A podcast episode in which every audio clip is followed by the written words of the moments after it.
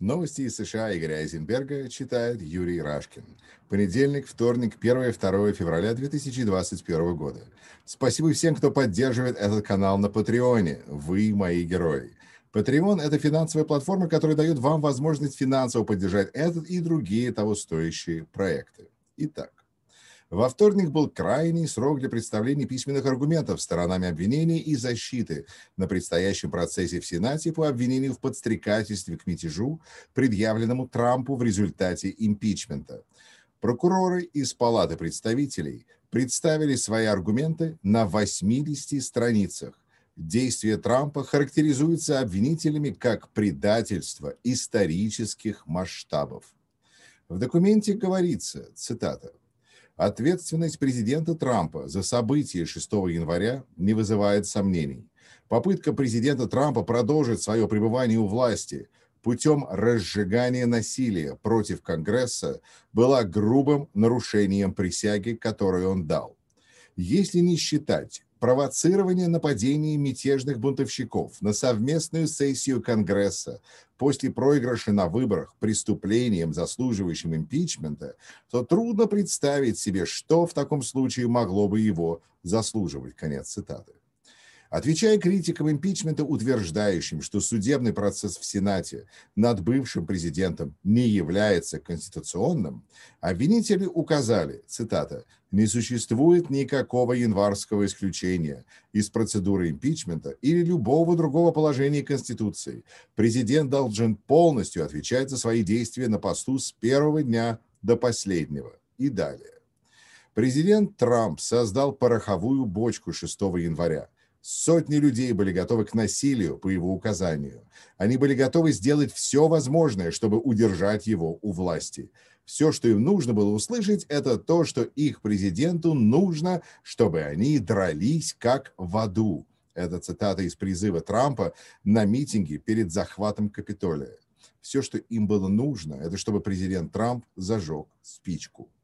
Спровоцированные заявлениями президента Трампа на митинге, многие мятежники, напавшие на Капитолий, с гордостью заявили, что они выполняют приказ президента Трампа. Один из них сообщил офицерам полиции, что приехал в составе группы патриотов по просьбе президента. В прямом эфире из Капитолия другой участник мятежа заявил, что наш президент хочет, чтобы мы были здесь.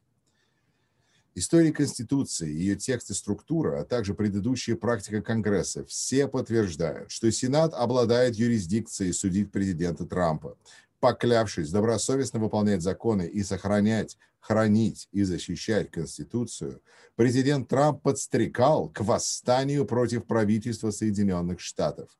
Его поведение поставило под угрозу жизнь всех членов Конгресса, поставило под угрозу мирный переход власти и линии ее преемственности и поставили под угрозу нашу национальную безопасность. Конец цитаты. В связи с тем, что в субботу все пять адвокатов, которые ранее собирались защищать Трампа на процессе, отказались от его защиты из-за его требований строить защиту на утверждениях, что он на самом деле выиграл выборы, а у него украли победу путем массовых фальсификаций. Трампу пришлось срочно искать новых адвокатов. В понедельник утром стало известно, что его согласились защищать Дэвид Шоуэн и Брюс Кастер. Первый из них характеризовал сам себя как специалиста по защите мафиози. Он гордился тем, что защищал представителей русской мафии, израильской мафии и итальянской мафии. Защищал он также и друга Трампа, Роджера Стоуна, по делу о Раши Гейте. Стоун был признан виновным судом присяжных по всем семи пунктам обвинения, приговорен к тюремному сроку, но был помилован Трампом. Защищал он и Джеффри Эпштейна, обвиненного в сексуальной эксплуатации множества несовершеннолетних девушек, водившего дружбу со многими сильными мира сего, в том числе и с Трампом, и по официальной версии Министерства юстиции, покончившего с собой в тюремной камере. Второй из новых адвокатов Трампа, республиканский юрист, был ранее окружным прокурором в Пенсильвании. Новые адвокаты Трампа представили во вторник в Сенат свои письменные аргументы на 14 страницах. При этом составлен этот документ был в такой спешке, что его авторы не заметили несколько бросающихся в глаза опечаток, которые они допустили в документе. Например, уже в его заголовке они написали United States вместо United States. Адвокаты Трампа выдвинули два основных аргумента защиты. Они считают судебный процесс неконституционным, поскольку, согласно Конституции, импичмент может объявляться только действующему должностному лицу, а 45-й президент, как они его именуют в документе, избегая называть его бывшим президентом, в настоящее время не является действующим должностным лицом. Второй их аргумент – все, что говорил Трамп, выступая на митинге перед своими сторонниками, он говорил в рамках своего права на свободу слова, защищенного первой поправкой Конституции. Оба аргумента совершенно несостоятельны. Импичмент 45-му президенту был объявлен Палатой представителей 13 января, когда он все еще был президентом и вполне во власти лидера тогдашнего республиканского сенатского большинства МакКоннелла было созвать Сенат на сессию хоть на следующий день, чтобы начать судебный процесс. Кроме того, имеется прецедент, когда Сенат проводил судебный процесс по результатам импичмента министра, который ушел в отставку, как только ему был объявлен импичмент Палатой представителей. А что касается свободы слова, то первая поправка Конституции гласит, что, цитата, Конгресс не должен принимать ни одного закона, относящегося к установлению религии, либо запрещающего свободное ее исповедание, либо ограничивающего свободу слова или печати, или право народа мирно собираться и обращаться к правительству с петициями об удовлетворении жалоб. Конец цитаты. То есть, свобода слова – это защита граждан от ограничений на свободу слова и печати со стороны правительства, а никак не право проигравшего выборы главы государства призывать к государственному перевороту для сохранения своей власти. Судебный процесс в Сенате должен начаться 9 февраля. Во вторник Сенат утвердил Алехандро Майоркаса министром внутренней безопасности. Голосование 56 к 43, все голосовавшие против – республиканцы – и Пита Буриджича министром транспорта. Голосование 86 к 13. И здесь все голосовавшие против республиканцы. Наиболее непримиримые – Круз, Хаули, Коттон, Тубервилл, ну и так далее. Из 23 номинаций в кабинет Джо Байдена Сенат пока что утвердил только 6. При этом лидер республиканского меньшинства МакКоннелл по-прежнему затягивает согласование резолюции о реорганизации Сената, все время выдвигая какие-то новые требования. В результате сенатские комитеты по-прежнему возглавляются республиканцами, и большинство в комитетах по-прежнему у республиканцев. Это позволяет им тормозить и даже блокировать рассмотрение номинаций в кабинет Байдена. Например, все еще продолжающий оставаться председателем юридического комитета сенатор Грэм не желает назначать слушание об утверждении Мэрика Гарланда генеральным прокурором. Демократ Дик Дурбин, который станет председателем юридического комитета, когда резолюция о реорганизации Сената все-таки будет принята, направил Грэму письмо, в котором просил назначить слушание по утверждению Гарланда на следующий понедельник, поскольку отсутствие генерального прокурора угрожает безопасности страны. Грэм ответил на это отказом, заявив, что одного дня для слушаний мало, и поэтому он не будет назначать слушания накануне политического, так сказать, театра, устраиваемого демократами, имеется в виду судебный процесс по обвинениям импичмента. В понедельник состоялась двухчасовая встреча Джо Байдена и Камала Харрис с десятью республиканскими сенаторами, представившими альтернативный законопроект о преодолении последствий пандемии, предусматривающий выделение на это чуть более 600 миллиардов долларов. Законопроект, предложенный Байденом, предусматривает выделение почти 2 триллионов долларов. Есть существенная разница между законопроектами и порядок ключевых пунктов. В частности, федеральные надбавки к пособиям по безработице 400 долларов в неделю и выплата их до сентября Байден.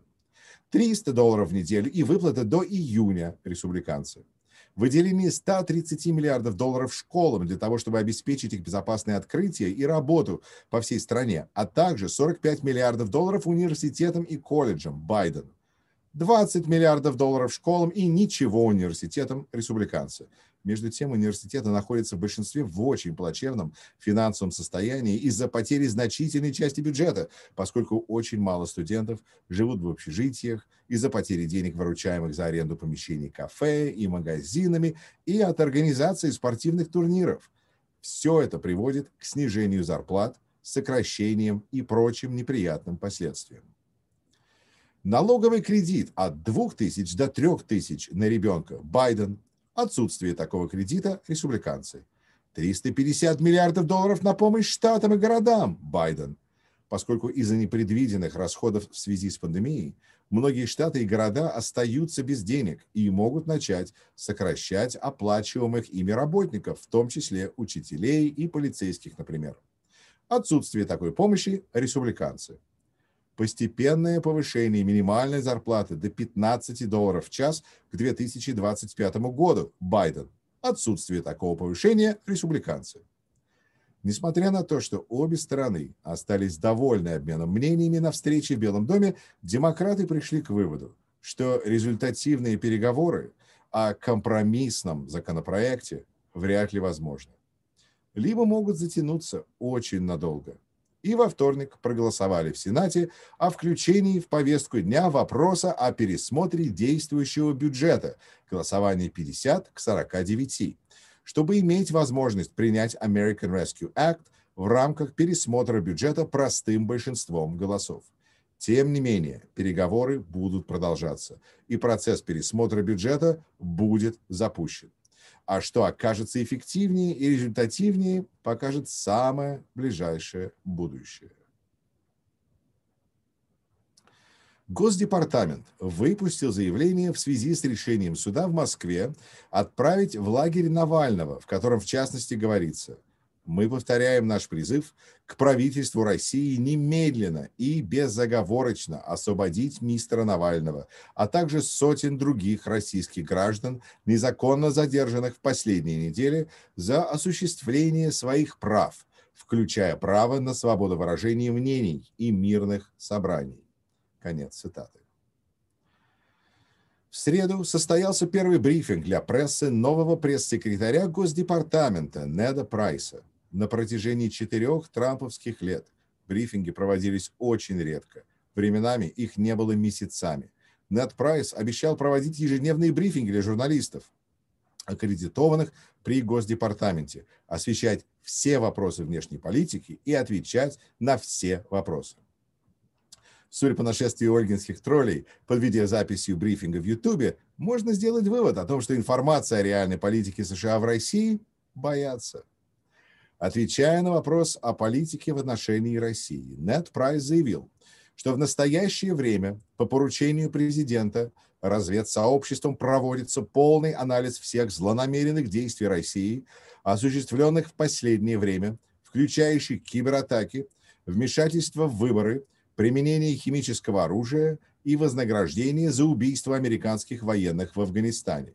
Этот анализ – осуществляется под руководством директора национальной разведки Эйврил Хейнс.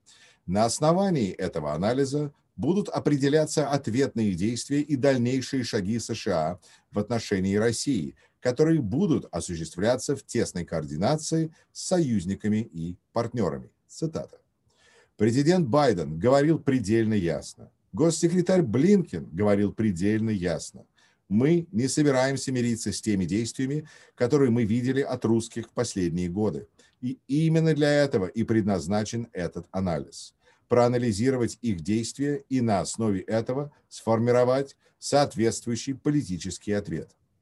Мы берем на себя обязательства. Президент поручил своему директору национальной разведки провести этот анализ именно для того, чтобы мы могли иметь целостную картину того, чем русские занимались в последние годы, чтобы мы могли гарантировать, что варианты нашей политики, которые могут включать санкции, но не обязательно только их, были откалиброваны соответствующим образом. Конец цитаты, сказал пресс-секретарь Прайс. В понедельник состоялся телефонный разговор государственного секретаря Блинкина с министром иностранных дел Украины Кулебой. Вот официальное сообщение пресс-службы Госдепартамента. Цитата. Госсекретарь Энтони Блинкин сегодня поговорил по телефону с министром иностранных дел Украины Кулебой. Госсекретарь подчеркнул сильную двухпартийную поддержку Украины и приоритет, который Соединенные Штаты придают суверенитету, территориальной целостности и евроатлантическим устремлениям Украины. Он пообещал и далее оказывать серьезную экономическую и военную помощь США Украине. Госсекретарь Блинкен подчеркнул важность сохранения Украиной прогресса в борьбе с коррупцией и реализацией верховенства закона и экономических реформ, которые укрепят институты Украины и обеспечат светлое будущее и процветание для всех украинцев. Госсекретарь и министр иностранных дел Кулеба также обсудили текущие усилия Украины по борьбе с COVID-19 и по достижению дипломатического урегулирования в связи с агрессией России в Восточной Украине и в Крыму. Конец цитаты. Сыграл ли этот разговор роль в том, что во вторник Совет национальной безопасности и обороны Украины принял решение о санкциях в отношении основных пророссийских телеканалов, контролируемых кумом Путина Медведчуком, отключив их от кабельных сетей, не знаю. В конспирологию не верю, поскольку верю только фактам. Анализируйте факты и на их основе делайте выводы. Спасибо всем, кто просмотрел и прослушал. Берегите себя и своих близких. Берегите друг друга. Помогайте друг другу. Здоровья всем. Также пишите, в каком месте на нашей планете вы слушаете эти сводки новостей. Новости из США Игоря Айзенберга за 1-2 февраля 2021 года читал Юрий